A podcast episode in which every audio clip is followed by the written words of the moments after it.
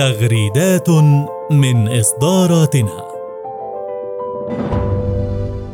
لا يمكن إنكار أن التغير المناخي والمخاطر البيئية قد وصلا إلى مستويات غير مسبوقة، مما يؤثر سلبا على صحة ورفاهية الأفراد والكوكب، وبالتالي يعرض صحتنا للخطر.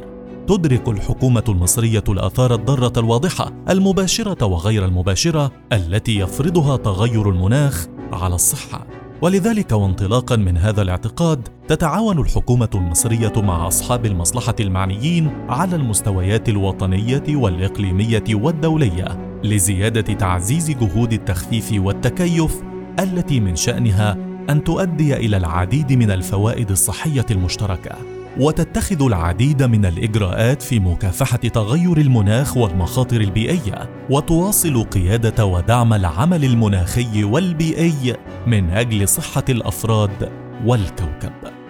كتبها الدكتور خالد عبد الغفار وزير الصحة والسكان في إصدارة آفاق المناخ في عددها الرابع.